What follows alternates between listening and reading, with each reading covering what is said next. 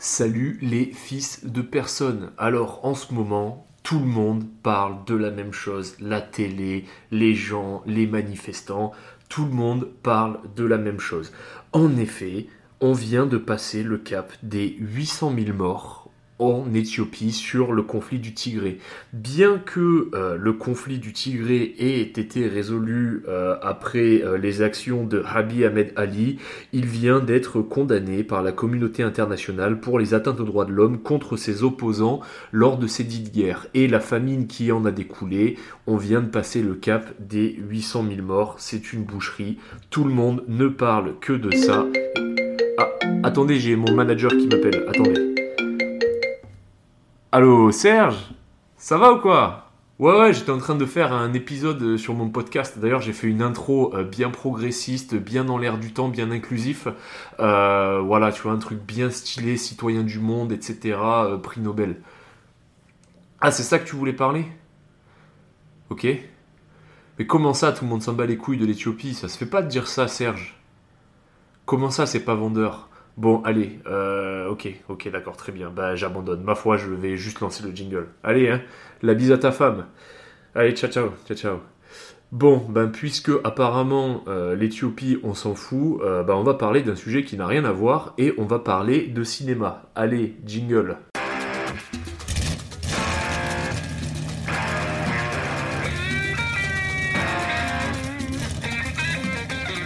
Bienvenue sur un nouvel épisode de Le Fils de Personne.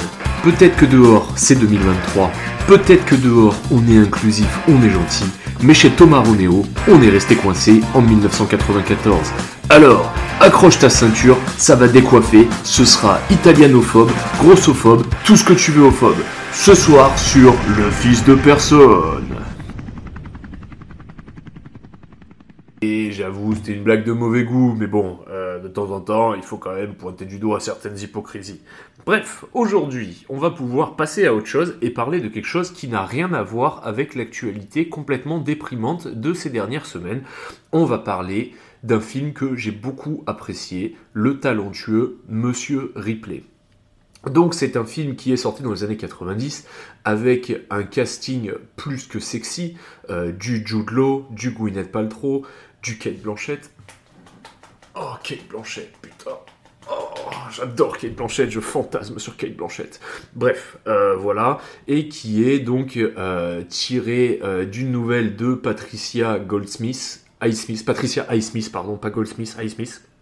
voilà et euh, qui a été d'abord adapté dans un film avec Alain Delon qui s'appelait Plein Soleil, euh, et ensuite euh, ils ont fait dans les années 90 le film Le talentueux Monsieur Ripley avec Matt Damon et toute la clique. Je trouve ce film génial parce qu'il n'est pas tant burné, il n'est pas tant engorgé d'action, c'est pas un film violent, enfin il l'est par moments. En fait, il n'est pas violent, mais les peu de moments où il est violent, c'est très très violent. Et tout le long du film, tu le regardes normalement en grinçant des dents parce que euh, le personnage incarné par Matt Damon est absolument gênant autant qu'il est glaçant et impitoyable. Euh, voilà, ce sera pas un film euh, explosion en mode années 80, stéroïdes, fonichon. Voilà, on est sur un truc beaucoup plus réfléchi. Mais avant d'en parler, je vais faire une petite parenthèse. Donc déjà, je tenais à vous remercier pour ceux qui m'ont fait des feedbacks euh, sur le podcast euh, que j'ai fait sur l'histoire d'Israël.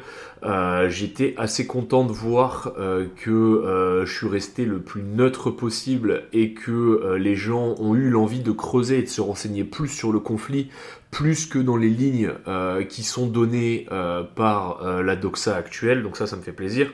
Il y a des gens qui m'ont demandé s'il y avait moyen de me rémunérer pour le travail que je fais sur les podcasts ou le contenu. Et les gars, comme je vous ai dit, je suis d'origine juive. Euh, comme vous savez, nous les juifs, avec l'argent, on a un problème.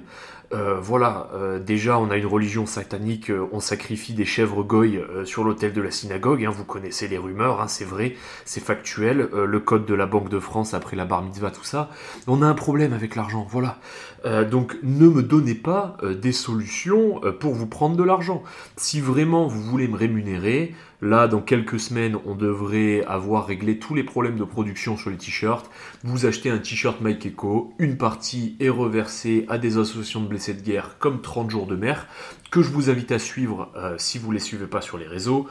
Et voilà, on en reste là, et ça c'est très bien. Euh, le contenu que je fais euh, sur Instagram ou sur Spotify, il est absolument gratuit. je le fais comme un hobby.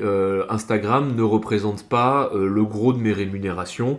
Donc tout va bien, pas d'inquiétude asseyez-vous et kiffez. Si vraiment vous voulez me donner un coup de main, euh, juste partagez le podcast ou mettez-lui 5 étoiles sur Spotify. Mais euh, là, ce que je fais en calbute euh, sur ma chaise dans mon salon avec mon magnifique micro Yeti, je le fais gratuit. Je le fais parce que je kiffe. Je le fais parce que ça me fait partager des trucs avec vous. Puis après, vous me donnez des feedbacks, on échange autour du sujet. Voilà, moi et ma commu de 30 000 potes, on rigole et c'est le principal. Ne cherchez pas à compliquer la chose. Euh, voilà. Maintenant, on peut revenir sur le sujet principal. Donc le film Le talentueux Monsieur Ripley est un film qui est tiré, donc comme je le disais, d'une nouvelle de Patricia Highsmith euh, qui porte le même nom. Euh, Patricia Highsmith, alors déjà faut en parler. Euh, c'est une meuf qui était complètement tarée. Alors la meuf cumulait tout. Elle aimait pas les noirs, elle aimait pas les juifs. Euh, alors à l'époque les arabes ça existait pas trop dans le monde occidental, mais je pense qu'en 2023 elle aurait pas aimé les arabes non plus. Euh, elle souffrait d'anorexie mentale, d'anémie, de la maladie de Buerger. Elle a eu un cancer du poumon, elle a été dépressive toute sa vie. C'était une meuf qui était bipolaire. Donc forcément, quand il a fallu écrire un livre qui parle de l'histoire d'un taré absolument sociopathe, psychopathe tout ce que tu veux, euh, qui a un vrai problème interne et qui est prêt à nuire à son prochain, tu te doutes que l'inspiration, elle lui est venue très très naturellement. Il y a eu un premier film euh, qui est sorti avec Alain Delon qui s'appelle Plein Soleil, qui est un bon film, mais qui selon moi n'arrive pas à la cheville euh, du film Le talentueux Monsieur Ripley, pour la simple et bonne raison que Alain Delon reste Alain Delon. Alain Delon a beaucoup de charisme, donc forcément, pour incarner un sociopathe avec des insécurités personnelles, il n'est pas exceptionnel euh, comme type. Voilà, c'est pas le mec qu'il fallait pour ce rôle. Et je suis désolé euh, pour les gros fans euh, de cinéma et du courant New Wave français, malheureusement, Plein Soleil n'arrive pas à la hauteur de la création de Anthony Minghella. Je suis désolé aussi, dans Plein Soleil, je trouve que le film beaucoup trop bien comparé à la version euh, des années 90. Donc voilà, ça c'est pour euh, faire le petit chapitre. Donc maintenant on va pouvoir commencer sur le talentueux Monsieur Ripley de Anthony, Anthony Minghella. Donc le setup de l'histoire, il est simple. Euh, en gros, il y a un mec qui s'appelle Tom Ripley et il est chargé par le père de Dickie Greenleaf, qui est donc un millionnaire, mais bon, millionnaire à l'époque, ça équivaut à un milliardaire aujourd'hui, et qu'il l'envoie euh, chercher son fils qui est parti vivre la Dolce Vita en Italie, et il lui dit, bah, je te donne de l'argent et tu vas ramener mon fils. Voilà.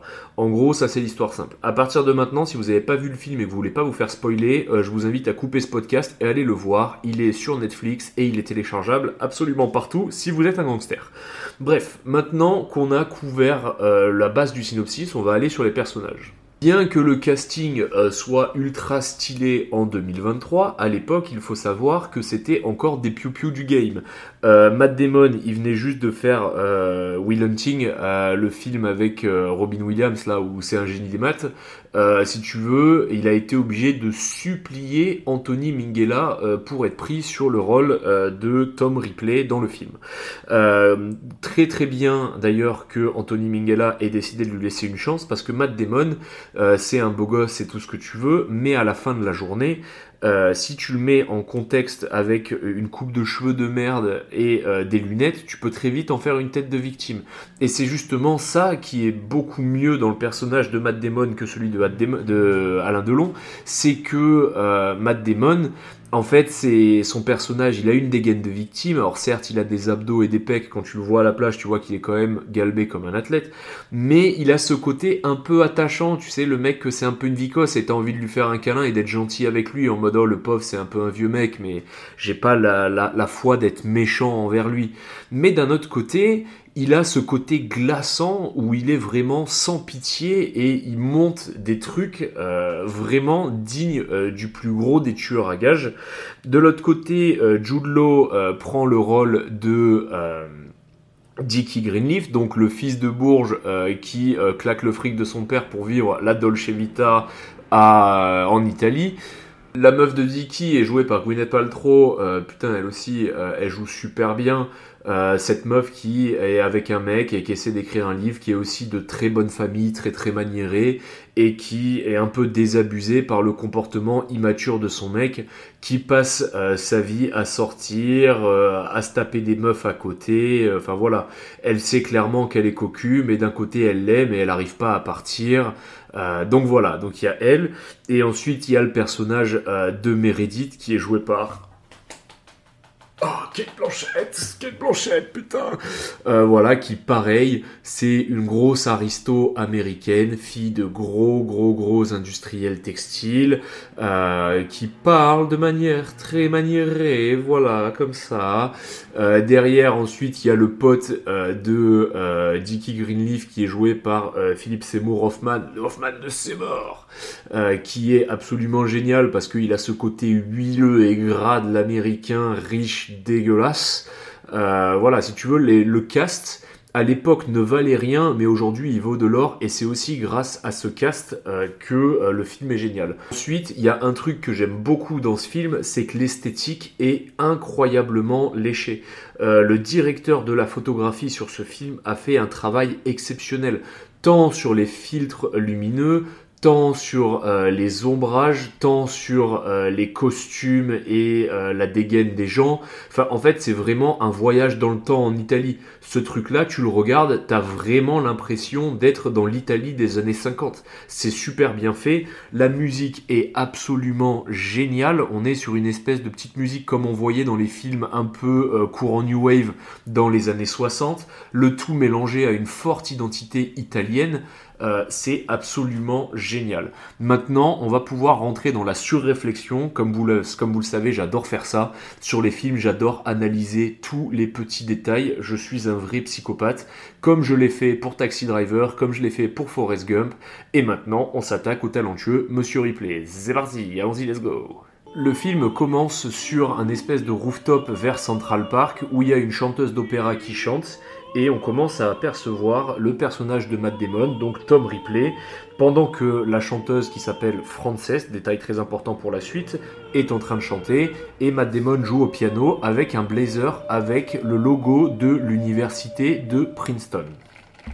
Le récital se finit et tout le monde applaudit, et là il y a un petit couple qui se dirige vers Tom Ripley, et qui lui dit Oh, nous avons pu voir que vous avez euh, le blazer de l'université de Princeton. Vous connaissez certainement notre fils, Dickie Greenleaf. Là, il marque un temps d'arrêt et il se rappelle qu'il a emprunté le blazer du mec de Frances parce que forcément, Tom Ripley, vu que c'est un mec assez prolo, assez pauvre de base, il n'a pas les sous de se payer un costard. Donc du coup, il emprunte des tenues euh, pour faire son truc. Et là, il marque un temps d'arrêt et il dit Oh, qu'est-ce qu'il devient? Voilà, tu vois, il dit pas euh, oui, euh, non, je le connais pas. Direct, il rentre dans le jeu pour voir jusqu'où ça va le mener. Et c'est ça qui est énorme avec ce film, c'est que tout au long du film, il fait plein de techniques de manipulation où en fait, euh, les baises qu'il va infliger aux gens, elles sont auto-infligées. Les gens s'auto-baisent parce qu'il arrive à manier très bien la discussion pour les amener exactement là où ils veulent aller. Donc euh, ça c'est le premier point. Donc il arrive, il fait semblant de le connaître et de là euh, il est avec Frances et ils sont en train de partir euh, de la, petite fête. Et donc le, le, mec il lui dit ouais mon fils euh, Dicky, là en ce moment, il vit en Italie euh, avec sa femme, avec sa copine qui est censée écrire un livre, mais bon, euh, ça on verra. Il est passionné par le jazz et en fait tout ce qu'il fait c'est dépenser mon fric il est là en mode euh, ah ok alors pour Tom Ripley c'est un concept euh, qui paraît très lointain parce que lui c'est un pauvre euh, c'est pas un mec qui vient d'une grosse grosse famille d'aristos américains. Donc si tu veux il est là en mode un peu sur le côté. Et quand ils arrivent en bas de l'immeuble le père il dit bon bah en tout cas c'était un plaisir de vous rencontrer j'ai une proposition à vous faire. Venez au chantier naval lundi et on en discutera donc ensuite, Tom Ripley, il leur dit au revoir. Il va à la voiture accompagner Frances. De là, il enlève son blazer et il donne son blazer euh, au mec qui est au volant et qui a un bras cassé, qui lui dit merci de m'avoir remplacé. Et en fait, ce mec, c'est le mec de Frances. Et pendant ce temps-là, t'as un plan sur le père et la mère Greenleaf, et ils sont là en mode Oh, quel petit couple fantastique Ensuite, Tom Ripley, il se barre en courant, il va vers un opéra parce qu'en fait, le mec travaille en tant qu'homme des toilettes euh, dans un opéra, donc c'est-à-dire que c'est lui qui tend les serviettes et qui donne les savonnettes euh, à tous les gens qui viennent voir les spectacles. Alors, petite parenthèse, euh, on pourrait croire que c'est le job le plus pourri du monde et que c'est vraiment quand t'es un moins que rien, le level moins 14 sur dans la vie sur Terre, quand tu fais ce job. Moi, quand je travaille dans le monde de la nuit, euh, en Angleterre, dans toutes les boîtes, il y avait ce genre de packs. Généralement, les mecs, ils avaient une trentaine de parfums et euh, il te passait les serviettes, etc. Donc à chaque fois que tu le voyais, il te faisait un peu pitié, donc tu lui donnais toujours des sous. Ensuite, à chaque fois que tu voulais te parfumer, euh, fallait que tu donnes 2 pounds. donc en fait, si tu veux, le mec, il pouvait faire des soirées à 300 livres. Je ne rigole pas, le mec, en fait, ils avaient des concessions et c'était un putain de truc d'avoir la concession du toilette des hommes ou du toilette des femmes, par exemple. Parce que du côté des femmes, il y avait foncièrement la même meuf qui donnait du parfum, qui avait du maquillage enfin laisse tomber la dinguerie. Et en fait, on pourrait croire que c'est un métier de moins que rien, mais c'est un métier qui peut très vite gagner beaucoup de thunes. Mais bon, euh, on part du postulat que euh, ça reste quand même un job de merde et un peu humiliant. Donc c'est le job de Tom Ripley. Et donc, le lundi, il se rend au chantier naval, et au chantier naval, le père, il lui explique que son fils, il est là et qu'il sert à rien à part euh, dépenser du fric et boire et faire la fiesta. Et il lui dit, Tom, euh, que pensez-vous euh, d'aller en Europe pour aller récupérer mon fils? Donc Tom, il arrive avec sa petite voix chevrotante, il dit euh, oui, ben, j'ai toujours voulu aller en Europe, mais et au moment où il dit mais, le père il lui met une grosse tape sur l'épaule, lui dit ok, je te payerai 1000 dollars. Donc euh, voilà, en gros, il lui a pas laissé le choix, il lui a un peu forcé la main de manière très patriarcale. On aime, on adore ça. Faut savoir aussi que 1000 dollars, c'est rien aujourd'hui parce que inflation et tutti quanti. À l'époque, 1000 dollars en 1950, euh, je sais pas combien ça vaut aujourd'hui, mais c'était beaucoup d'argent. Alors là, pour l'instant, le but de la mission, c'est évidemment de ramener le fils en vie et avec son consentement. Évidemment, Tom Ripley étant un parfait sociopathe, le mec commence à préparer sa mission comme un tueur à gages. Donc pour l'instant, tout ce qu'il sait, c'est que Dickie Greenleaf, il est d'une famille de riches, point. Et ensuite, il sait aussi qu'il est passionné par le jazz selon les dires de son père. Donc du coup, il commence à se mettre au jazz pour écouter le jazz de manière à trouver éventuellement une ouverture pour parler à Dicky. Donc là, le mec, euh, il se fait des blind tests, euh, des blind tests tout seul euh, dans son dans son pauvre appartement dégueulasse dans une cave, en train d'écouter des morceaux de jazz pour essayer d'identifier les trucs, de manière à être implacable le jour où il parlera avec Dicky. Ça aussi, très très gros levier euh, de manipulation. C'est un peu euh, comme par exemple, euh, t'as une meuf, tu sais qu'elle est très calée dans un sujet ou qu'elle est passionnée par un sujet. C'est bien de se renseigner avant, comme ça t'as un sujet de discussion au cas où tout flanche. mais ça reste quand même de la manipulation et ça reste de la petite technique, de la petite magouille. Mais bon, bref, passons. Donc ensuite, le chauffeur de Monsieur Greenleaf vient le récupérer. Quand il voit où il habite, il lui dit euh, Oh bah j'imagine que ces 1000 dollars vont plutôt bien tomber, tiens. Et donc là, l'autre il est là en mode Ouais. Il monte dans la bagnole, il s'assoit et il lui tend un ticket euh, de la Cunard. Donc la Cunard, c'était les ferries qu'il y avait entre l'Europe et euh, les États-Unis. Et c'était un truc où la première classe, c'était quand même le truc des aristos par excellence. Parce que à la base, dans les années 50, euh, les gens ne prenaient pas l'avion, tu prenais le bateau. Par contre, euh, il y avait soit prendre le bateau comme un pauvre et euh, tu restais dans le fond de la cale pendant 15 jours, soit tu étais un riche et t'allais au resto et tu vivais la Dolce Vita, il y avait la piscine, un peu comme dans le film Titanic, où tu vois que les. D'ailleurs, il me semble que dans le film Titanic, c'est la Cunard Line justement. voilà, tu vois les riches, ils vivent la Dolce Vita, ils sont au resto en plein soleil au solarium, et pendant ce temps-là, t'as les pauvres qui vivent en entassés comme des merdes euh, sur les étages inférieurs du bateau. Bref, il lui tend ses tickets et quand il lui tend les tickets, il lui dit ceci. Le nom de Monsieur Greenleaf ouvre bien des portes. Et là, ils le savent pas encore, mais le chauffeur vient d'amorcer le monstre qu'est euh, Thomas Ripley. Donc euh, là, il arrive, il lui fait un petit sourire et ensuite il embarque euh, sur le bateau et il arrive en Italie. Donc quand il récupère sa valise, il est forcément mis sur le rang de R et du coup, il fait la connaissance de Meredith Randall. Et donc, Meredith Randall, comment ils font connaissance? Qui sont en train de récupérer leur bagage et elle vient lui taper la tchatche en lui disant ça. Vous avez un secret. Je vous demande pardon Non, c'est que vous êtes américain, n'est-ce pas? Non, non, c'est à cause. Enfin, moi, j'ai une montagne de bagages et vous êtes d'une telle sobriété, c'est... C'est humiliant. Il suo foglio per la dogana, moi, j'ai une montagne de bagages. Voilà, t'as compris un peu euh, la classe sociale des gens avec qui il va interagir. Euh, bon, évidemment, toi, t'as une montagne de bagages, espèce de connasse, euh, parce que t'as 40 milliards de paires de chaussures, et t'as ton maquillage, et t'as ta robe pour l'opéra, et t'as ci et t'as ça. Tom Ripley, lui, c'est un clochard. Il a une espèce de vieille valise dégueulasse, et dans sa valise, il doit y avoir deux vestes, deux pantalons, deux chemises, trois caleçons et cinq paires de chaussettes. Et le reste, euh, il doit le laver à la main euh, suivant les jours, voilà, comme un vrai pauvre de l'époque. Euh, et à l'époque, il n'y avait pas encore vraiment la fast fashion, il n'y avait pas tout ça. quand tu étais un pauvre, tu mettais relativement la même tenue, juste tu la lavais le soir, quoi. Et donc c'est là que le film t'annonce un peu la couleur. Donc elle lui dit je m'appelle Meredith, Meredith Randall. Et elle arrive et il dit moi je m'appelle Dicky et Dicky Greenleaf. Et là il se barre et elle le rattrape. Elle dit attends Greenleaf euh, comme les armateurs euh. Et là, il dit Oui, c'est exact, mais j'essaie de me faire oublier. Et là, elle lui dit Ah, c'est sûrement pour ça que vous voyagez sous le nom euh, de R. Oui, j'ai pris le nom de ma mère. C'est quoi le nom de votre mère? Emily. Et là, tu sais, il y a un bug, il lui dit Ah, je rigole, c'est parce qu'il a été pris de court et qu'il connaît pas le vrai nom de la mère de Greenleaf, enfin, du moins le nom de jeune fille. Donc, du coup, il se réinvente et il arrive à passer le truc, et la meuf, elle lui dit moi aussi, je voyage incognito. Randall, c'est le nom de ma mère, mais mon vrai nom, c'est Meredith Log. Et là, en fait, euh, il sait pas ce que c'est. Log, il est pas de ce milieu, il est pas de l'aristocratie, il connaît pas toutes les industries. Euh. mais il fait un truc très intelligent, c'est qu'il dit pas euh, ah bon Log comme quoi? Pour passer pour un ignare. Il dit ah, log comme. Et il laisse le truc pour laisser la personne finir la phrase. Et elle dit oui, comme les grands industriels textiles.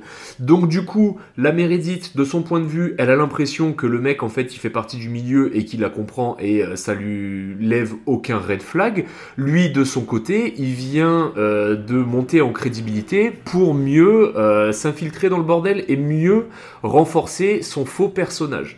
Donc, euh, ils se tapent la causette, puis ils arrivent à un endroit où ils se séparent, et ensuite Tom Ripley prend le bus et se dirige vers le village de Monji, où vit, euh, Monji Bello, où vit euh, Dickie Greenleaf et Marge Sherwood, sa meuf arrive dans ce village de pêcheurs, lui c'est un espèce d'américain, il se retrouve dans un espèce de village italien de pêcheurs, donc il est un peu perdu, il cherche ses repères.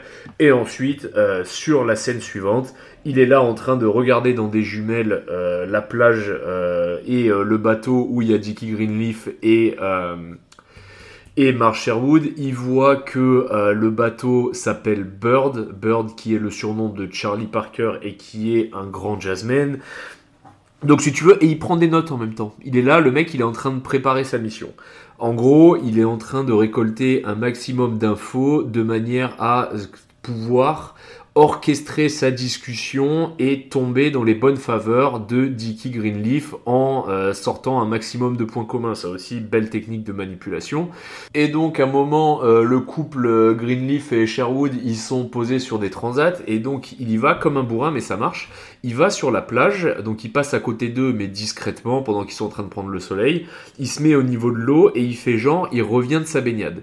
Et quand il revient, il marche de manière un peu désinvolte et il fait semblant d'être surpris de les voir et il fait Dicky, Dicky Greenleaf. Donc là, l'autre il arrive, Jude Law, euh, avec euh, tout le swag qu'il possède, il met euh, sa main sur ses yeux pour se cacher du soleil et il le regarde et il lui dit On se connaît? Et il lui dit ouais, euh, on était ensemble à Princeton euh, et tout, et il commence à taper la discussion en mode euh, ah mais on se fréquentait et il lui dit Ah, en tout cas moi je te connaissais. Et du coup il rentre dans la discussion. Et Marge qui est là à côté ah mais qu'est-ce que tu fais ici? Et là il dit oh je passais juste par là. Et Dicky tu sais il est là en mode ouais ouais ma couille bien sûr. Genre tu viens de passer dans un petit bled de 500 habitants dans les années 50 en Italie bon avant qu'il y ait Instagram et tout ça, je me prends un peu pour des cons. Enfin, tu sais, genre le mec, il est pas trop trop dans le truc. Et là, Marge ouvre euh, la porte de la bergerie en lui disant Non, tu devrais passer euh, manger un morceau chez nous avant de repartir. Euh, ouais, bah ok, super idée, viens, on fait ça. Donc, du coup, Tom Ripley est invité à manger chez eux. Donc, quand il marche dans la rue en se rendant sur zone, il, plus tard, il tombe sur Dickie Greenleaf euh, en Vespa qui est en train de conduire et qui ne le voit pas et qui va charbonner une italienne. Donc il comprend que bon, euh, Dickie Greenleaf, il a sa meuf, mais que à côté, euh, il tamponne une autre italienne, flex to flex. Donc quand il arrive, évidemment, pendant que Dickie il est en train de retourner son italienne, eux ils se retrouvent, lui et Marge, solo à manger. Et donc du coup il raconte, euh, on sait pas ce qu'il lui raconte, mais en tout cas on a la scène où il y a Dickie Greenleaf qui revient 4 heures plus tard, donc euh, le mec il lui a mis des belles sessions à son italienne quand même, il revient et euh, quand donc Marge au début a fait un peu la gueule parce qu'il est en retard, il fait le oh je sais je suis terrible, j'ai pas fait exprès, je m'étais endormi, blablabla, enfin il invente un gros mytho. Et de là bon ça passe et si tu veux un moment il demande à Tom s'il sait faire des martinis et euh, Tom, il lui dit euh, ouais, ouais, je pense que je peux les faire. Et du coup, la, femme Marge, elle dit bon, allez, c'est bon, je vais les faire. euh, T'inquiète, pas de problème. Et elle se lève et ils se retrouvent tous les deux. Et euh, Dickie Greenleaf, il lui dit mais si tu n'as aucun talent, si tu ne sais pas faire des martinis, quel est ton talent? Tout le monde a au moins un talent. Et du coup, Tom Ripley lui dit bah je sais imiter les signatures, je sais mentir à la perfection et euh, je sais faire de très belles imitations. Fais-moi une imitation.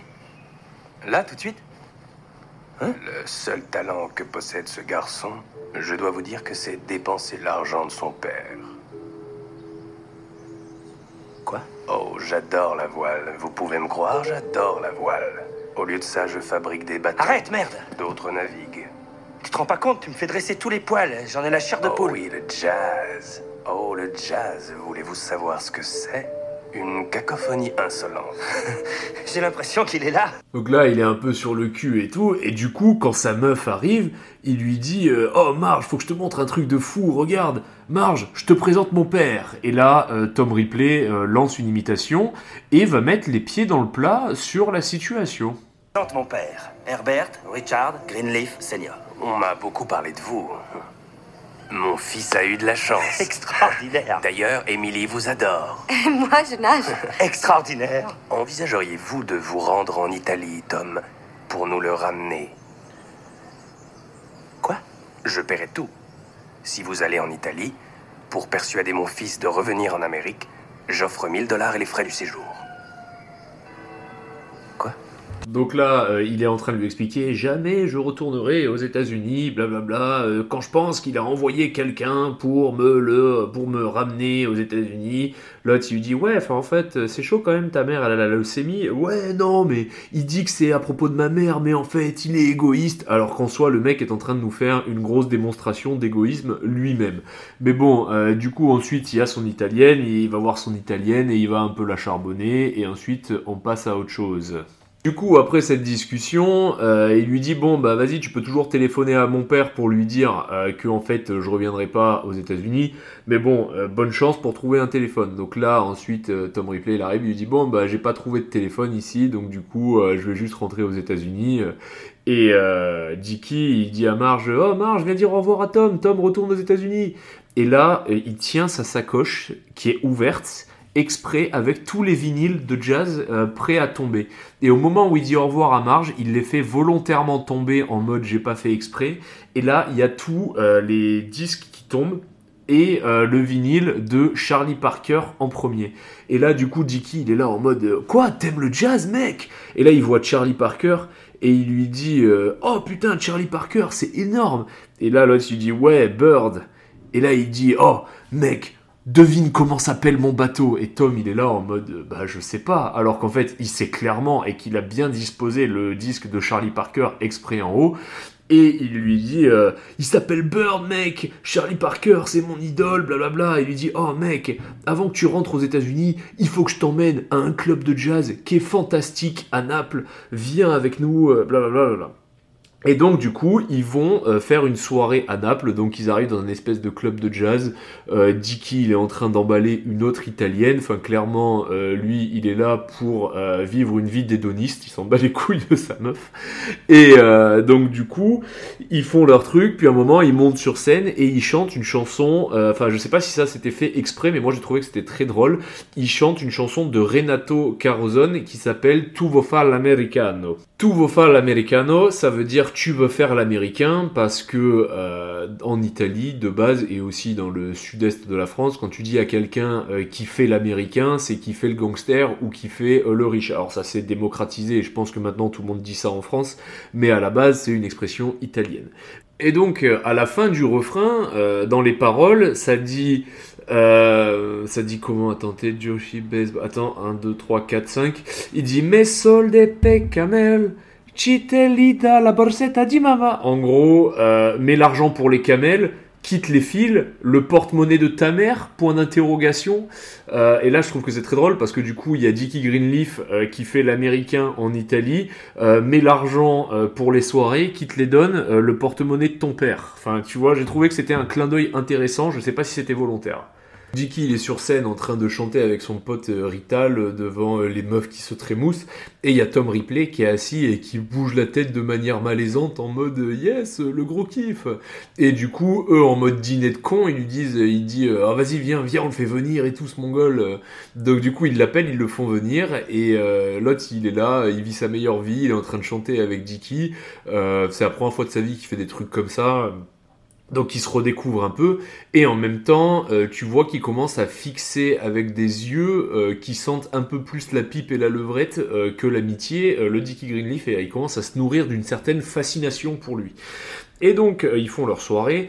Et le lendemain ils montent un plan pour saigner l'argent de son père où ils sont là en mode bon bah maintenant Tom Ripley il va faire agent double et derrière il va dire qu'il a besoin euh, de plus de fonds euh, pour euh, mener à bien sa mission et en fait ces fonds là vont servir à acheter une bagnole, un frigo ou des trucs comme ça pour qu'il puisse continuer à vivre la Dolce Vita. Et il décide donc, pour le temps de cette mission d'agent double, de le loger chez lui. Donc du coup, ils lui font monter la chambre d'amis et Tom se retrouve donc à vivre en coloc avec euh, Marge et euh, Dicky. Et donc au début, forcément, c'est le coup de foudre amical, ils font du bateau ensemble, euh, tout va bien, lui, Tom, il est en train de tomber amoureux du Dicky Greenleaf, le Dicky Greenleaf, bon, bah c'est un mec nouveau, donc pour l'instant ça va, il lui dit, oh en plus, putain, cet hiver, on va faire du ski à Cortina, tu devrais venir, puis de là, euh, il dit Ah, mais j'ai jamais skié. Du coup, ils se foutent de sa gueule. Ils disent Putain, il a jamais skié de sa vie et tout, mais faut tout lui apprendre à ce mec. Et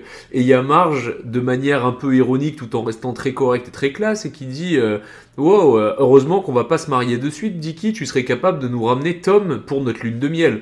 L'air de dire Wow, ton pote là, il est là, quoi. Genre, il est un peu trop là. Mais pour l'instant, c'est encore discret. Un moment d'ailleurs, j'allais oublier, mais ils sont à table et euh, Tom remarque euh, la bague qu'a ce, euh, Dicky sur le petit doigt. Et donc euh, il lui dit Oh, euh, ce- cette bague est magnifique. Et euh, là, t'as Marge qui dit Ouais, c'est moi qui lui ai offert. euh, et euh, Dicky a promis qu'il l'enlèverait jamais de sa vie. euh, et donc voilà, bon, en gros, euh, petite anecdote. Et là, il dit euh, Ah, moi aussi, il faut que je trouve un cadeau d'anniversaire pour ma fiancée. Et euh, là, il dit Ah bon, t'as une fiancée? Comment elle s'appelle Oh, Frances. Et là, tu sais, tu regardes le film et tu te dis, mais frérot, pourquoi tu mens en fait? Genre, euh, que- quel est ton problème Euh, Genre, à, à quelle heure tu t'inventes une meuf euh, Enfin, genre comme ça, tu sais, genre parce que la meuf avec qui il chantait au début, c'est tout sauf sa meuf. C'est juste la meuf avec qui une fois il a fait un récital. T'es là en mode.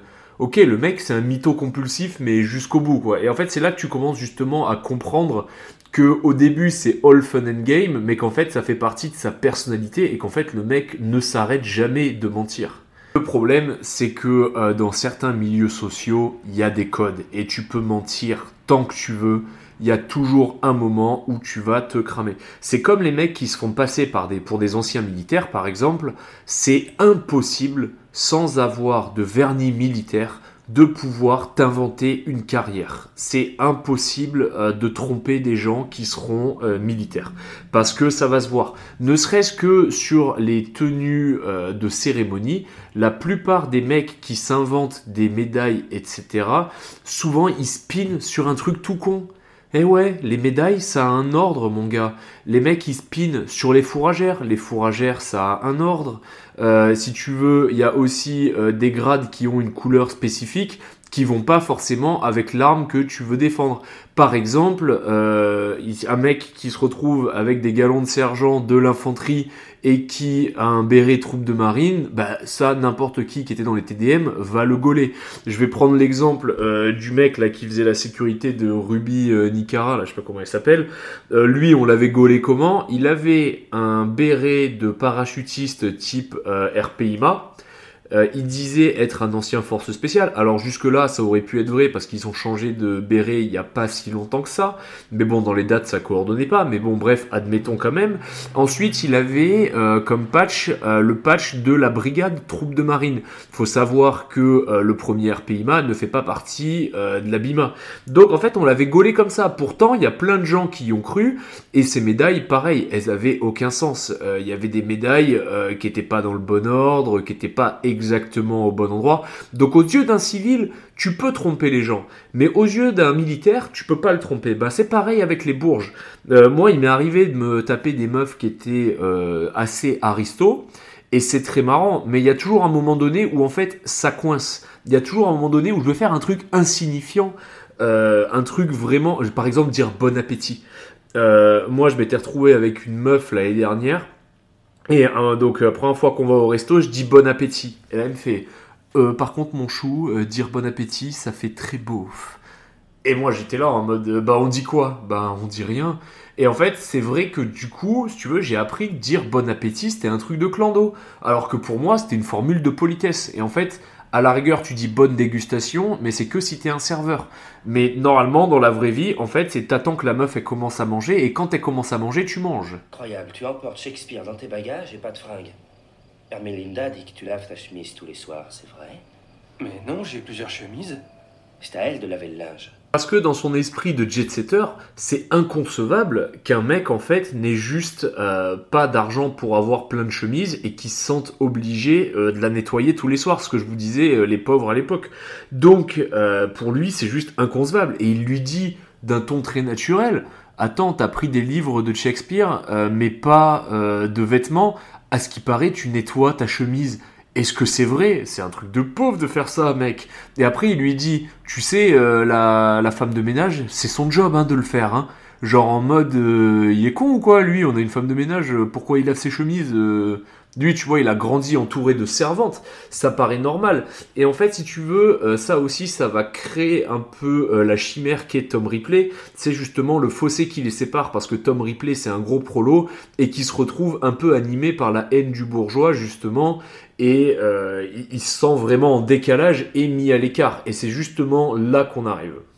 Tom Ripley va commencer à faire plein de petites actions qui vont euh, montrer qu'en fait c'est pas un mec de la haute et que c'est pas un mec de leur milieu et en plus de ça euh, Tom Ripley il est pédé en fait donc à un moment ils sont en train de jouer aux échecs et il y a Dicky dans le bain et lui il est dehors en train de jouer aux échecs avec lui et il commence à essayer de s'inviter dans le bain, ce qui ne marche absolument pas, mais il essaye. Et si tu veux, genre le Dicky, il commence à se poser des questions. Il dit bon, ok, c'était marrant, mais euh, là, le mec, il commence à être un peu lourd euh, et un peu chelou quand même. Il est un peu chelou. Mais bref, il continue jusqu'à ce qu'il y ait son pote Freddy. Euh, donc ils vont voir Freddy à Rome. Et donc quand ils vont à Rome, Dicky ne calcule plus Tom et il traîne qu'avec son vieux pote Freddy qui est du même milieu que lui, qui est un gros américain gras, dégueulasse, mal élevé qu'il en peut plus, de grosse famille, voilà, bien huileux. Et en fait, euh, il calcule plus Tom. Et un moment, Tom, il lui dit Ouais, mais n'oublie pas, on doit prendre le train à 8h. Et il est là en mode Ouais, ouais, ben, vas-y, euh, je te rejoins. Euh, vas-y, vas-y. Donc euh, il commence à le rejeter gentiment, tu sais, à essayer de lui faire passer des innuendos pour que le mec il comprenne que bon euh, frérot c'est bon t'as passé trois mois à la baraque, euh, maintenant casse-toi quoi. Mais gentiment, tu sais, toujours en restant encore poli à ce stade. Et donc un jour ils sont sur le bateau et euh, là ils sont en train de parler avec avec Marge et tout pendant que Dicky et Freddy sont en train de jouer dans l'eau. Et euh, là, Marge est gaffe et euh, elle lui fait comprendre que en gros, pour le trip euh, au ski, bah, il est pas prévu dans les invités. Il est pas prévu dans le truc. Et donc du coup, là, il commence un peu à prendre le mort. Et là, Marge, elle prend un peu pitié du Pax et elle lui dit non, mais tu sais, Dicky, il est comme ça. un coup, t'es son meilleur ami, un coup, il s'en bat les couilles de toi. C'est sa personnalité. J'ai vu passer plein d'hommes dans la maison. Et en fait, euh, oui, il change d'amis tous les trois mois. Un coup c'est Freddy, un coup c'est Tom, un coup c'est machin. euh, et elle dit, euh, et encore, je parle que des hommes parce que ne rentrons même pas dans les femmes en disant clairement qu'elle sait qu'elle est cocu dans tous les sens. Et Tom, il à l'article de chialer, tu vois. Et un peu plus tard dans le film, il y a Dicky qui lui dit, bon bah vas-y, on va, on va, en- on a assez profité euh, de l'argent euh, de mon père. Euh, le père, il commence à être un peu réticent à envoyer du cash toutes les 5 minutes. Donc, du coup, du coup, Tom, il est là en mode, mais ça veut dire que c'est fini entre nous. on pourrait se voir à Rome. Et Dicky, il lui dit, avec quel argent on va se voir à Rome L'air de dire, ouais, euh, t'es une putain de sensu, mec. Et là, il lui dit, mais t'inquiète, c'est pas grave. On va aller à un festival de jazz à San Remo. Comme ça, on va pouvoir passer un dernier moment ensemble et on part sur une bonne note. Donc clairement, euh, c'est une rupture, on va dire, une rupture amicale. Mais pour euh, Tom qui est pédé et qui est amoureux de Dicky, c'est une rupture euh, bah, sentimentale, clairement. Ah ouais, juste avant ça, scène majeure, donc il y avait une fête religieuse euh, où en fait ils sortent une vierge de la mer, c'est un truc qui se fait pas mal en Italie et aussi dans le sud-est de la France et voire même aussi dans le Midi, puisque au Sainte-Marie de la Mer, les gitans ils le font aussi. Bref. Et pendant qu'ils faisaient ça, en fait, euh, il y a eu une tragédie, c'est que la meuf qui euh, chafouinait euh, en Italie, elle s'est suicidée parce qu'en fait elle était enceinte et qu'elle a essayé de lui dire et euh, que en lui sauf qu'en Italie dans les années 50 euh, tu te faisais pas avorter. Et quand t'étais une femme qui était tombée enceinte et que le père c'était un random euh, t'étais une meuf archi morte sur le plan social. C'était la fin de ta vie. Donc la meuf plutôt qu'accepter la honte que c'était elle a préféré se suicider. Et du coup Dicky se sentait coupable et Tom il savait euh, qu'il l'a tringlé tu vois. Et du coup, quand il voit euh, Dicky qui fait la gueule euh, dans, dans sa chambre en pensant à ça, il va le voir et lui dit T'inquiète pas, Dicky, euh, ton secret est bien gardé. Ça, c'est une tentative de manipulation de sa part où en fait il essaie de créer des liens d'attache entre eux pour justement euh, renforcer les liens et renforcer euh, la dépendance de Dicky par rapport à Tom. Ce qui ne marche pas trop trop. Bref, voilà, ça c'était pas ce que j'avais oublié. Bref, donc ensuite il y a la scène où il lui dit que bon bah faut arrêter de saigner l'argent de son père et qu'ils vont à San Remo et donc du coup ils vont à San Remo. Ils sont dans une espèce de soirée jazz à San Remo, bonne ambiance, et là euh, en mode déconnade, là tu lui dis bon maintenant que tu t'en vas, vas-y je te pose deux trois questions, mais est-ce que t'as vraiment été à Princeton ou c'était du mytho? Et euh, du coup il lui tire les verres du nez, et là et l'autre il avoue que c'était du mytho. Et il rigole, il dit ah je l'avais parié avec Marge, j'en étais sûr. Et après il lui dit euh, et allez en vrai, est-ce que t'aimes le jazz à la base ou tu l'as fait juste pour la manœuvre? Et euh, l'autre, il est là en mode euh, Bon, à la base, euh, j'aimais pas trop le jazz, mais grâce à toi, maintenant, j'adore ça. Il est là en mode Ah putain, j'en étais sûr et tout. Tu vois, genre, en gros, il le confronte, mais dans la bonne ambiance. Le lendemain, ils prennent un bateau et ils vont faire euh, deux, trois conneries sur la mer. Et euh, l'autre, il est là, il fait le con avec le bateau. L'autre, c'est un peu une flippette. Arrête, Dicky, tu vas nous renverser. Nanani, nanana. Et il joue, il rigole. Et donc, euh, un moment, ils sont en train de parler, et Tom, il est là en mode Ouais, on pourrait faire ci, on pourrait faire ça, on pourrait faire ci, parce qu'il n'a pas vraiment eu la décence d'esprit de comprendre qu'en fait, ils étaient tous très polis avec lui, mais qu'il avait qu'une envie, c'était qu'il dégage, et qu'en fait, euh, il avait assez fait le pic-assiette et qu'il pouvait plus blairer. Enfin, en fait, il s'était trop vu. Et il continue, il continue, et à un moment, euh, le Dicky, il est mal à l'aise, parce que l'autre, il continue de lui pomper les couilles, et il lui dit Il lui dit. Il lui dit quoi? Ouais, c'est quand, en fait, c'est ça. C'est quand euh, Dicky annonce à Tom qu'il va se marier. Il lui dit euh, Mais tu vas pas te marier avec Marge, tu ne l'aimes pas. Et il dit Bah si, en fait, euh, je l'aime. Et il dit Oui, mais regarde, moi tu m'aimes, mais euh, tu vas pas te marier avec moi. Et là, le Dicky, tu vois, il en a plein les couilles. Et il lui dit Bah en fait, non, Tom, je t'aime pas, en fait. Et là, et là, ça va partir en couille. Tom, arrête, je t'aime pas. T'as aucune raison de penser que c'est une menace. Franchement, je suis même un peu soulagé que tu t'en ailles. Je crois qu'on s'est assez vu, si tu veux savoir. Quoi? Quand tu t'y mets, t'es une sangsue. Là, il lui balance euh, ses quatre vérités. Évidemment, l'autre, il le prend trop mal. Il est en train euh, de chialer. Et en fait, si tu veux, pour un sociopathe comme lui, il se dit Attends, euh, moi, je lui ai fait l'honneur de l'aimer. Et en fait, le mec, il m'aime pas en retour. Mais pour qui il se prend, ce fils de pute Il était là en mode Wow, tu sais, c'est un peu comme le mec quand il dit à sa meuf euh, Ouais, il y avait plein de meufs ce soir et je t'ai pas trompé. Bah, bravo, connard. Euh, bah là, tu vois, c'est pareil. Wow, j'ai été honnête et j'ai été sympa avec toi. Et en plus, euh, tu me dis que tu m'aimes pas. Wow, wow, je t'avais même pas crossé, t'as gagné. Je te jure que t'es vraiment d'un ennui mortel. La vraie ironie, c'est que je fais pas semblant. Pas semblant d'être un autre, alors que toi, Mortel. j'ai été sincère, je t'ai ouvert mon cœur, sans la moindre méfiance. Mortel. Mais toi, si tu veux savoir, il y a quelque chose, je le vois bien. Le soir où on a fait la partie d'échecs, tu vas dire que ça crevait pas les yeux. Quoi, quel soir Bah voyons, non, ce serait trop dangereux, bien sûr que tu le reconnaisses. Ça, ça me fait beaucoup marrer parce que quand je vivais en Angleterre euh, et que je travaillais dans les boîtes, il y avait pas mal de gays qui venaient me brancher.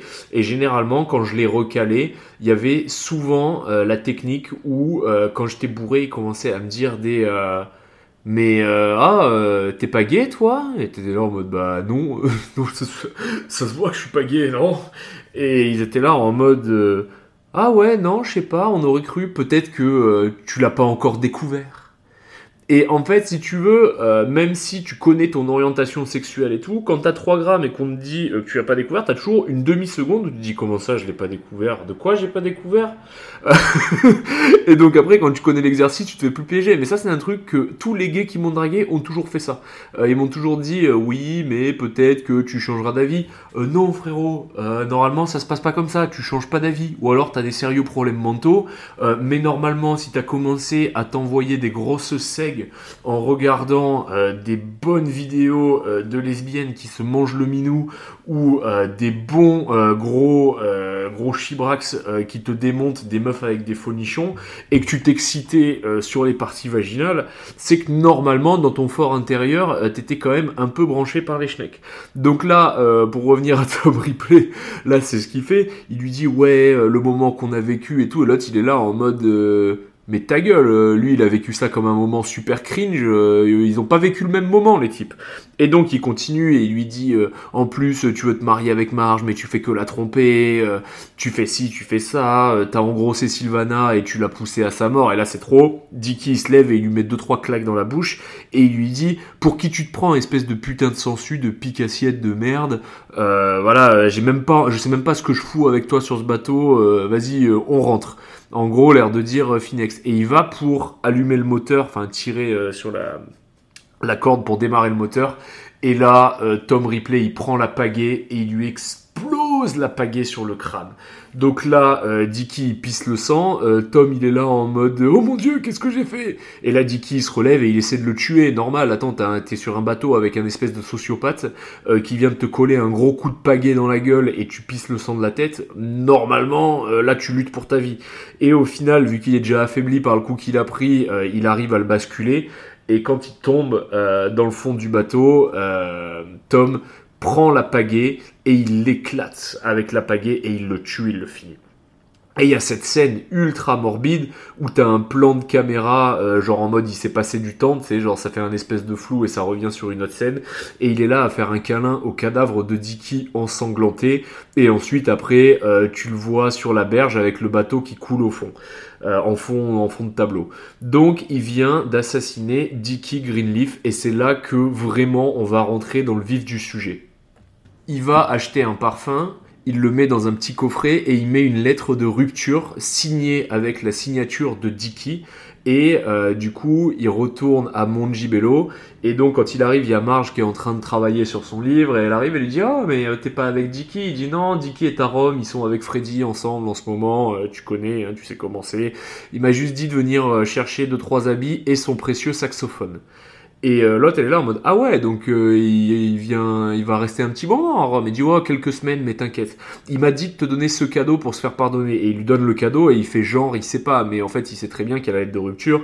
Donc là, Marge, elle l'apprend et elle lui dit euh, C'est bizarre, euh, on parlait de se marier et là, maintenant, il me largue. Alors après, je sais que Dicky, c'est un peu un lâche et que peut-être il a eu peur de l'engagement, euh, mais c'est bizarre quand même. Bon, bref. Du coup, là, Tom va vivre à, va part, part à Rome et il prend une chambre d'hôtel au nom de Tom Ripley et ensuite dans un autre hôtel, il prend une autre chambre au nom de Dickie Greenleaf. Euh, il a fait un faux passeport, il a mis sa photo euh, sur le passeport de euh, Dickie Greenleaf et du coup, le mec en fait, il va nous prouver que le meurtre c'est de la logistique. Tuer quelqu'un, c'est à la hauteur de euh, n'importe qui, en somme. Euh, cacher un corps, bon, bah c'est relativement à la hauteur de n'importe qui. Mais en fait, le plus dur dans le meurtre, c'est vraiment euh, de perdurer l'évasion des soupçons. Et donc du coup, là, il va commencer à, par exemple, il va appeler l'hôtel où le Dickie Greenleaf est censé vivre, et il va laisser un message de la part de Tom. Ensuite, il va aller dans l'autre hôtel, il va appeler depuis la chambre l'hôtel de Tom Ripley et il va laisser un message à Tom Ripley pour laisser un historique de discussion et faire croire que Dickie vit toujours. Donc à la base c'est ça le plan. Et un jour il est là en train de faire du shopping parce que forcément maintenant il retire l'argent euh, en tant que Dickie Greenleaf donc euh, c'est en mode no limit et il tombe sur Meredith. Meredith euh, le voit, hey Tiki et tout. Elle lui dit, ah mais qu'est-ce que tu fais là? Je croyais que vous devriez, vous deviez partir euh, euh, faire du ski avec toute votre bande. Et là, il est là en mode, mais comment tu sais? Et l'autre, elle est là, oh dans notre milieu, tout se sait. Et oui, parce que les aristos, ils se connaissent tous, ils se maquent entre eux. Évidemment, euh, ça, il, peut pas s'en douter, le Tom Ripley, parce qu'il est pas de ce milieu. Mais à la base, euh, oui. Donc euh, elle, elle sait pas à quoi ressemble euh, Dickie Greenleaf. À l'époque, il n'y a pas de réseaux sociaux. Elle sait juste qu'il traîne avec Freddy et toute la bande des riches euh, américains qui sont expats en Italie. Et donc, euh, elle lui dit, d'ailleurs, euh, à ce propos, j'ai appris que vous étiez euh, en couple euh, avec Marge. Et euh, là, il lui dit, euh, non, on s'est séparés et tout. Ah, ok, euh, tout va bien. Et du coup, euh, l'autre, elle commence un peu à charbonner le Tom Ripley. Et elle lui dit un truc qui me fait beaucoup marrer et qui corrobore justement ce que je dis dans euh, les différences entre classes. Que, enfin, quand on a été habitué à avoir de l'argent toute sa vie, même sur le mépris, ce qui est notre cas, ça va de soi, on ne se sent vraiment tout à fait à l'aise qu'avec ceux qui en ont à peu près autant et qui le méprisent aussi. Je sais. Je n'avais encore jamais osé l'avouer à personne. Et ça, c'est tellement vrai parce que moi, je vois avec mes souvenirs personnels, mais par exemple, euh, il y a quelques étés, donc comme je vous avais dit, j'étais sorti avec une aristo et euh, elle m'avait invité donc à leur villa euh, dans le sud de la France euh, où il y a, on va dire, je vais pas donner le lieu exact, mais il y en a deux en France où tous les bourgeois euh, de France, de Suisse et de Belgique se retrouvent et vivent leur petite life entre bourgeois privilégiés. Et donc du coup, on était là au bord de la piscine et les gens ils parlaient de trucs, mais moi je me disais waouh, mais ils sont à la routasse et tout surtout. Et j'ai dit que moi j'avais jamais été au chômage dans ma vie, mais que si un jour euh, j'arrivais à choper un gros job et que ensuite derrière je me faisais licencier économique et que j'étais au chômage, je passerais bien 3-4 mois à me branler les couilles et à me réveiller à 11 heures parce que de ma vie, j'ai jamais eu d'interruption, j'ai toujours été dans le monde du travail.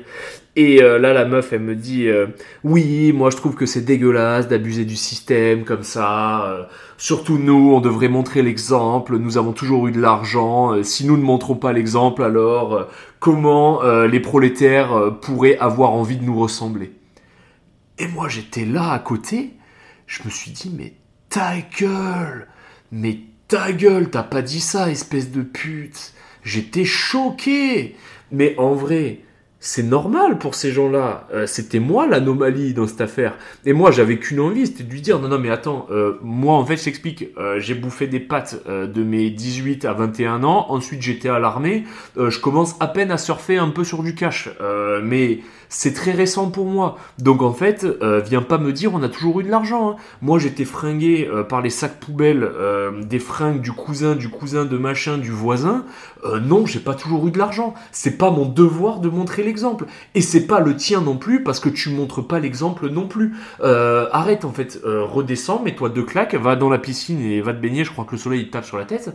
Mais la vie ça se passe pas comme ça.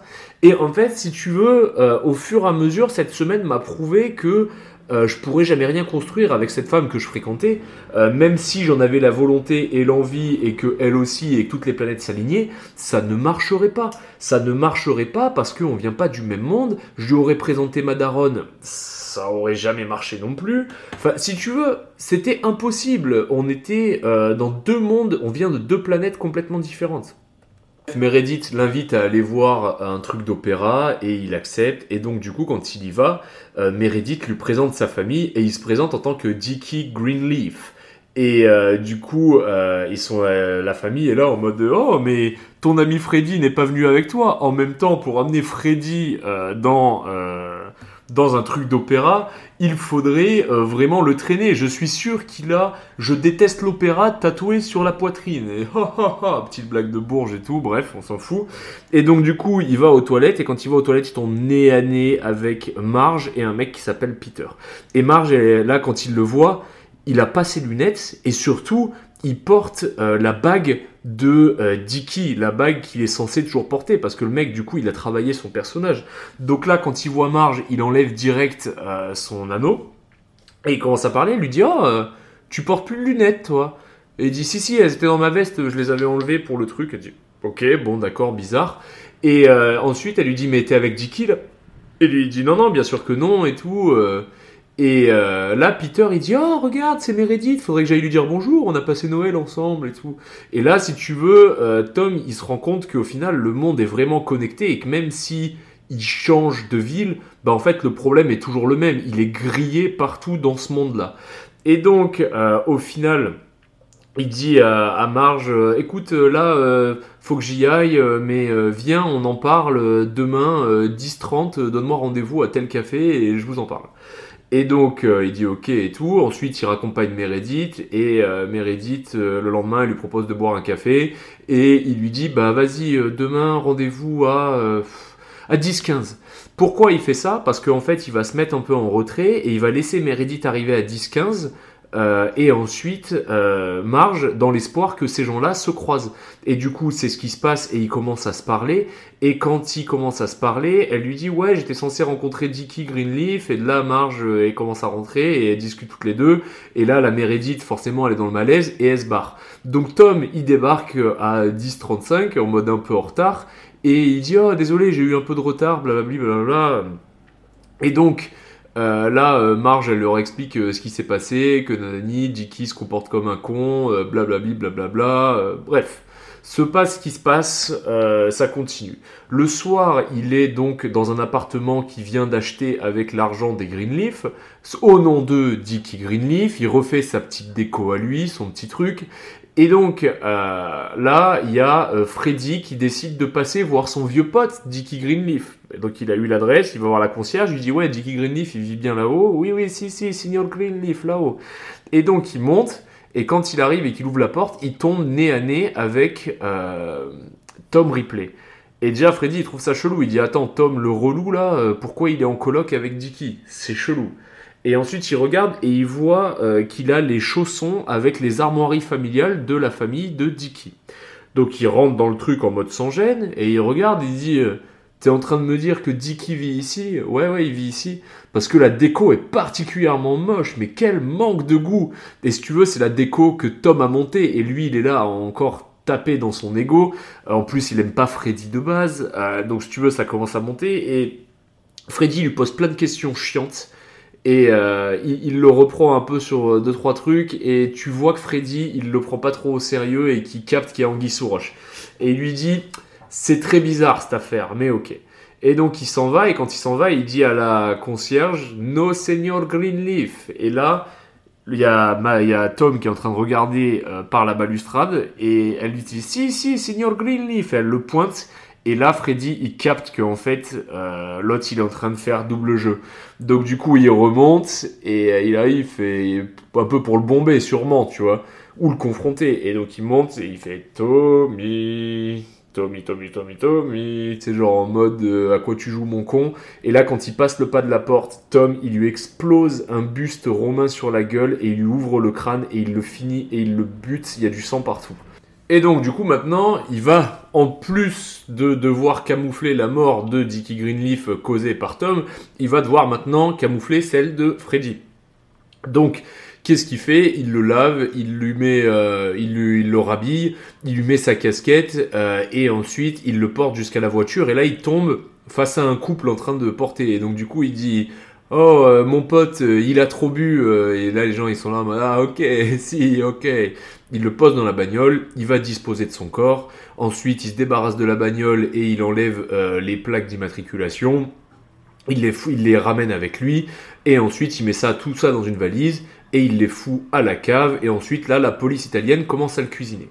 Donc, la police italienne, ils arrivent chez lui et ils sont persuadés de rencontrer Dickie Greenleaf. Et donc, euh, ils vont lui parler, ils vont lui poser des questions, et ils vont lui poser des questions à propos de Tom Ripley, de trucs. Mais si tu veux, genre, ça concorde pas, et il y a plein de trucs qui vont pas ensemble et qui sont absolument illogiques. Donc, ils sont un peu paumés, et ils lui disent, ok, euh, quitte pas la ville le temps de l'enquête, euh, on reviendra peut-être pour te poser plus de questions. Donc là, tu vois, il commence à être un peu troublé, parce que, bah, déjà, il vient de tuer deux mecs. Là, il, doit mentir encore plus pour s'en sortir, et il est là en train de conduire son Vespa à travers les rues de Rome. Et à un moment, il, a une hallucination et il croit voir Dicky, donc il tourne sa tête et au final il se casse la gueule et il, se blesse un peu au visage. Donc ensuite il doit rencontrer Marge. Marge lui dit mais je comprends pas, il veut plus me parler, c'est super bizarre, euh, blablabli, blablabla. Et là il lui dit mais qu'est-ce que tu t'es fait au visage? Et lui il dit oh bah tu sais, euh, on a eu une petite embrouille avec Dicky et euh, et bon il a été un peu violent à mon égard, tu sais. Je lui disais euh, que ça se fait pas ce qu'il te fait et il l'a un peu mal pris. euh. et voilà, donc là, si tu veux, il essaie de euh, et reprend les éléments où euh, Dicky s'était énervé pour de vrai contre lui, pour le donner réaliste et pour justement donner l'impression que les propos ressemblent à ceux du vrai Dicky. Et donc, euh, Marge est là en mode bon, bah vas-y, ok, et il décide de se barrer à Venise. Donc là, il s'est maqué avec euh, Peter, le pote de Marge, et il est en train de se taper le Peter, et ça se passe bien, il est amoureux, Peter l'aime, ils font leur truc de PD entre eux, Euh, c'est nickel, ils ont les mêmes délires, tout va bien. Et donc, un jour, il est convoqué à la police à Venise pour justement donner un témoignage sur l'affaire. Et là, quand il arrive au Comico, on lui dit il y a quelqu'un de la police de Rome qui est venu spécialement à Venise. Donc là, il se chie dessus parce qu'il dit bah là, il va parler en tant que Tom Ripley. Euh, mais en fait, euh, le flic, si c'est le même qu'il a eu à Rome, il va dire Attends, tu t'appelles Tom Ripley ou Dickie Greenleaf? Et là, laisse tomber, le truc il tombe à l'eau. Sauf que par chance, euh, le, le mec qui arrive de Rome, c'est un flic qui a remplacé celui qui était mis initialement sur l'affaire, parce que celui qui avait été mis initialement sur l'affaire, il s'est fait taper sur les doigts pour avoir laissé filer le Dickie Greenleaf. Donc du coup, c'est fantastique. Et donc euh, il parle et il le cuisine un peu, mais au final Tom il a deux longueurs d'avance parce qu'en fait il a rédigé une lettre de suicide au nom de Dickie Greenleaf qu'il a laissé dans l'appartement. Et il a enlevé toutes les affaires, les valises et le saxophone de Dickie pour tout foutre à la cave. Donc du coup euh, il arrive et il lui donne la lettre, il lui dit on a trouvé ça euh, dans l'appartement de Dickie, il lit, il fait semblant d'être outré en mode vous m'avez cuisiné pendant des heures alors que vous saviez qu'il s'était suicidé, il met euh, deux trois larmes de crocodile et là c'est bon l'affaire est rangée comme suicide plus de problème. Et tu te dis qu'il a réussi son coup, mais il y a une personne qui n'y croit pas, c'est Marge. Et donc un jour, euh, Marge va voir son ami Peter, et donc forcément, bah, Peter, il est chez Tom Ripley à Venise. Elle voit le putain d'appart et elle lui dit Waouh, Tom, mais avec quel argent t'as eu cet appart? Sais, genre en mode euh, On sait que t'es un pauvre mec. Et euh, il arrive, il baragouine son truc et euh, elle déchire un truc sur son collant et elle dit oh putain t'as un kit de couture et il dit ouais bah vas-y regarde vers là-bas et il va dans son bain et là euh, elle toque à la porte et lui dit Tom il faut qu'on parle urgemment. Donc il sort de sa baignoire et tout avec la serviette autour de la taille et là elle lui montre le ring, euh, l'anneau de, de Dicky elle lui dit pourquoi tu as les anneaux de Dicky. Et là, il lui dit, oh, je vais tout expliquer, euh, vas-y, on va prendre un verre, euh, vas-y, mets-toi dans le salon, prépare-nous des martinis, je vais tout expliquer. Euh, là, elle a les larmes aux yeux, elle commence un peu à, à le voir avec effroi. Donc il arrive et là il commence, il ferme la porte de la salle de bain et il cherche quelque chose pour la tuer, mais il trouve rien, tu vois. Et donc du coup quand il arrive dans le salon, elle est en train de partir et il arrive en peignoir, il essaie de la retenir et dans sa main il a une lame de rasoir, tu vois, pour essayer de la trancher. Et euh, il est là et il avance de manière très menaçante vers elle, tout en gardant des paroles très sympas et bienveillantes. Mais non, Marge, t'es en train de te monter la tête, viens t'asseoir et je vais tout expliquer. Mais il avance en même temps, tu sens qu'il est en train de gagner du terrain pour éventuellement euh, la, la, dé- la défoncer. Et au final, Peter arrive, l'autre elle hurle, elle se jette dans les bras de Peter, euh, en mode au secours et tout. Et là, c'est là où c'est magnifique, c'est que euh, ils vont mettre ça sur le dos de l'hystérie féminine, puisque euh, du coup euh, Peter il lui dit écoute euh, Marge elle est un peu troublée, je la raccompagne, mais je passe chez toi après, ouais ouais ok. Et en fait si tu veux, personne va prendre la Marge au sérieux, ils vont juste se dire c'est une pauvre femme fragile, elle était dépendante de Dicky, donc en fait elle veut pas accepter la réalité. Et donc du coup là quelques semaines plus tard, il y a le père de Dicky qui se ramène avec un inspecteur, enfin avec un détective privé, et donc il rencontre Marge et tout, donc l'échange est super froid. Et là, euh, le père de Dicky, il dit à Marge, Marge, est-ce que tu peux nous laisser seul avec Tom Ripley? Et là, elle est là en mode, mais comment ça, le laisser seul avec lui? En mode, euh, c'est lui le meurtrier, mais bon, elle reste correcte. Et donc, euh, elle s'en va. Enfin, avant de s'en aller, il lui dit il y a des choses qu'un homme ne peut pas révéler à son amante et qu'il dira à ses vieux potes. Mais Marge, elle sait que c'est pas son vieux pote, Tom. Donc, euh, tu sais, elle est là en mode bon, allez, vas-y, ok, elle se casse. Et donc, euh, du coup, il lui dit bon, euh, tu vas rencontrer le détective privé, il a quelque chose à te dire. Donc, il va rencontrer le détective privé, il arrive, il essaie de l'amadouer, et le mec, il lui dit j'ai pas le temps pour les conneries, assis-toi, je vais t'expliquer ce qui va se passer. Et là, l'autre, il arrive, il lui explique. Oui, donc en fait, Dicky, quand il avait 16 ans, euh, il avait euh, explosé la gueule d'un mec au collège, et donc du coup, ils ont été obligés euh, de l'envoyer en Italie pour qu'il se fasse un peu oublier à la base, mais parce que c'était un garçon violent. Il semblerait qu'il a réitéré et qu'il ait tué son vieux pote Freddie Miles. Euh, et euh, voilà, donc euh, c'est quelqu'un de très violent. Donc en fait, ce qui va se passer maintenant qu'il s'est suicidé, le cash allowance et l'héritage de Dickie Greenleaf, qui était le seul fils de Monsieur Greenleaf, ira à Tom Ripley, donc toi. Et en revanche, tu gardes le silence et tu balances jamais rien qui puisse nuire à la famille ou quoi que ce soit euh, qui pourrait nous revenir dans les pattes. Donc ce sera notre petit secret et en gros il lui achète son secret. Donc là, euh, là tu dis le film finit et tu dis putain mais il s'est gavé. Quand il raccompagne le père et le détective privé à la gondole, il y a Marge aussi et Marge elle arrive, elle pète un câble sur lui, elle le tape, elle lui dit je sais ce que t'as fait. Tout le monde dit que je suis folle mais je sais que tu es un meurtrier et tout. Et tout le monde est là en mode euh, t'en fais pas, elle est hystérique, euh, elle passe un mauvais moment, euh, c'est pas grave. Et ensuite le film, euh, le film va vers donc on arrive sur la fin du film.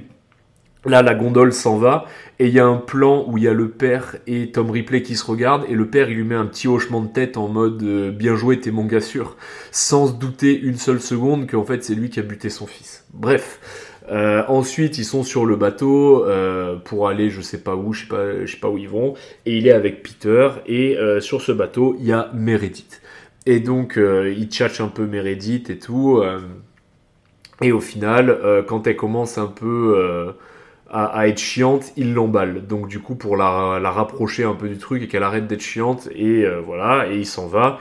Et donc quand il rentre dans, dans, dans sa chambre, il y a Peter qui fait la gueule et il lui dit, je t'ai vu embrasser une autre femme. euh, je t'ai vu embrasser Meredith, euh, qu'est-ce qui t'a pris? Et bon, bref, il arrive, il noie un peu le poisson dans le truc. Et euh, en fait, il se rend compte que là, il est sur le bateau et que euh, si Peter et Meredith se croisent, bah Peter il va dire je suis avec Tom et Meredith elle a dit va dire j'ai vu Dicky et en fait si tu veux ils vont faire les maths. Et même si il est amoureux de Peter et qu'il passe des bons moments avec lui, il comprend qu'en fait euh, sur sa logistique parfaite du meurtre, bah en fait dans cette situation il faut éliminer Peter. Donc du coup il fait genre lui faire un câlin, il l'étrangle et après t'as un plan où tu le vois aller revenir euh, de la coursive et t'entends euh, parler, tu en mode euh, Top, pourquoi tu m'étrangles? Et en fait il le bute et à la fin si tu veux il est assis sur le truc avec tous ses reflets avec les miroirs et tous les reflets qui se concordent et tu vois que le mec il est là en mode en deuil complet et le film se finit là-dessus. Pourquoi j'ai adoré ce film? J'ai adoré ce film euh, parce que euh, déjà euh, tout l'aspect esthétique est génial, comme je vous avais dit au tout début du film. La musique est fantastique, les costumes sont géniaux.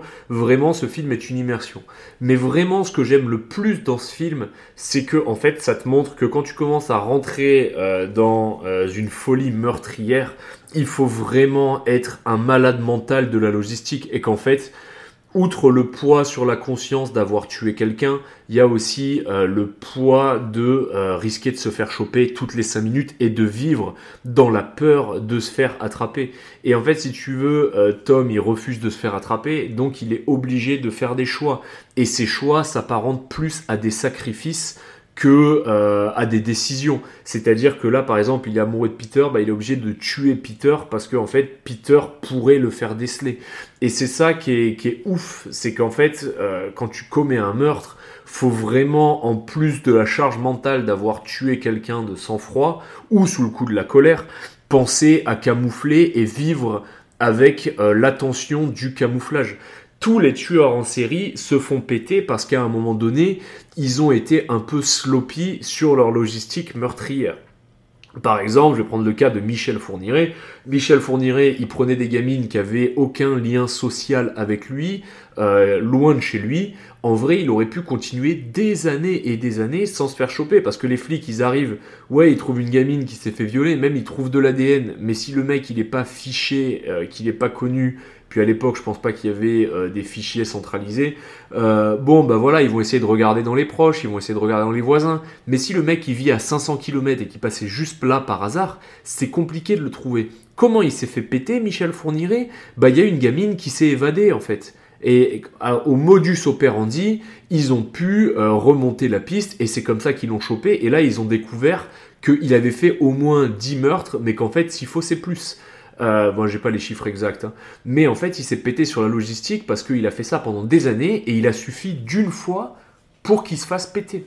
Et c'est ça que je trouve génial dans le film.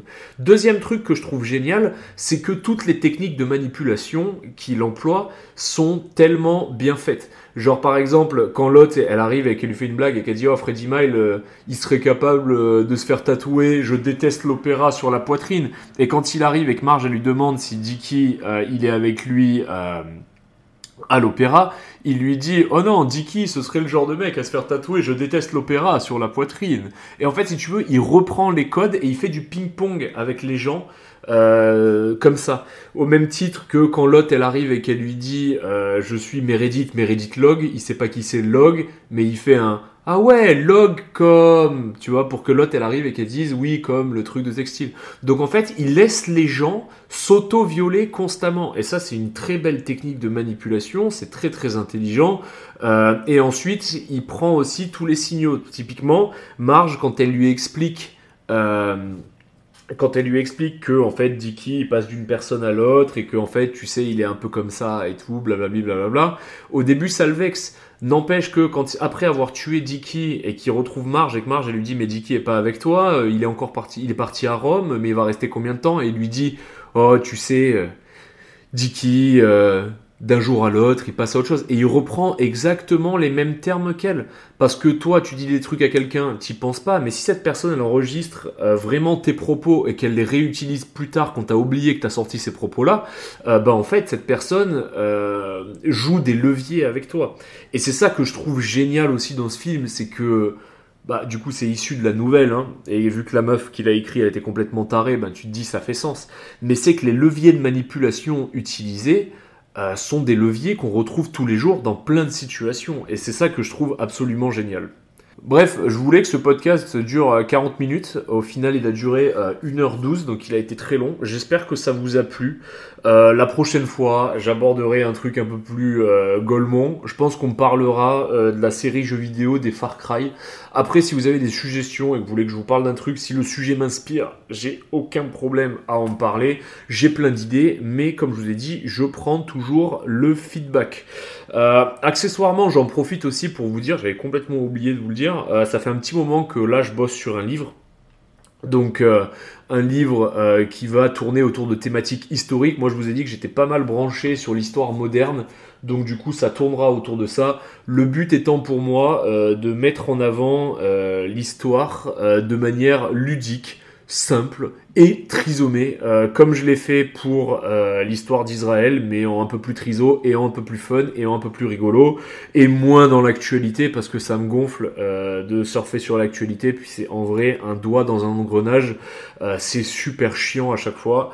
Donc voilà, j'ai pas encore euh, fini le bordel. euh, de toute façon, vu que euh, j'ai un travail et euh, une vie assez euh, occupée, on va dire, euh, va falloir que je trouve le temps de le finaliser, de corriger les fautes, de le faire relire. Donc c'est pas pour tout de suite, mais un de ces quatre, sauf si je meurs demain. Normalement, vous devriez voir sortir un livre qui parle d'histoire écrit par moi. Comme ça, je pourrais dire que moi aussi, comme Mathieu Slama, je suis un essayiste. Ça y est, c'est officiellement la fin de ce podcast. Gros bisous